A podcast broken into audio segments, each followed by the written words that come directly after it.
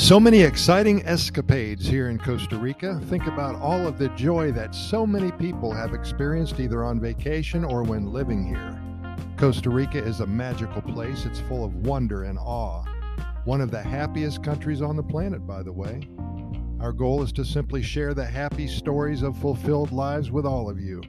We hope that these adventures inspire you enough to visit or if you're here already, perhaps you will learn more about what is in your own backyard and will discover so many new places to visit. We'd love to hear from you as well. If you have anything to share, please contact us at Costa Rica Good News at gmail.com. That's Costa Rica Good News at gmail.com.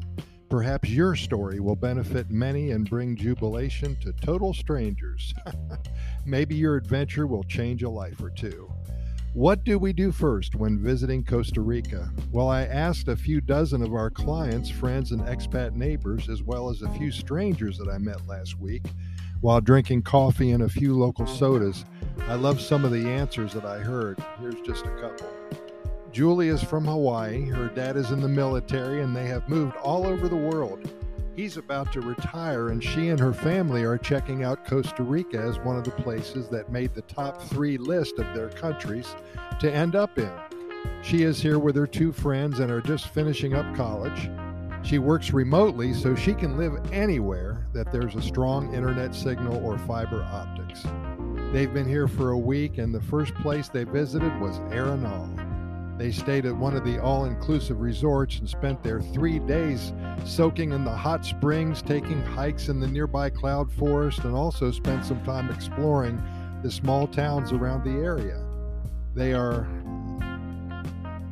they, excuse me, they all fell in love with the weather, the views, and most of all, the community and the people. Costa Rica is in the running for a new life for Julie and her family. Of course.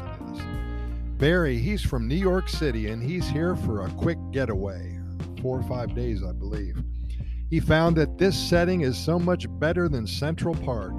He's an adventurer and has tried zip lining, surfing, and he loved the Crocodile Bridge, by the way. Barry seems to be in a stressful business and he comes to Costa Rica every six months just to reboot. You know, we all come to Costa Rica for different reasons, whatever it is. We all benefit from it. The magic here, it's in your face and provides a safe place to get your mind straight so you can return to wherever you're returning to with a full tank to keep you sane until the next time you're able to visit. Pura Vida, thanks for listening.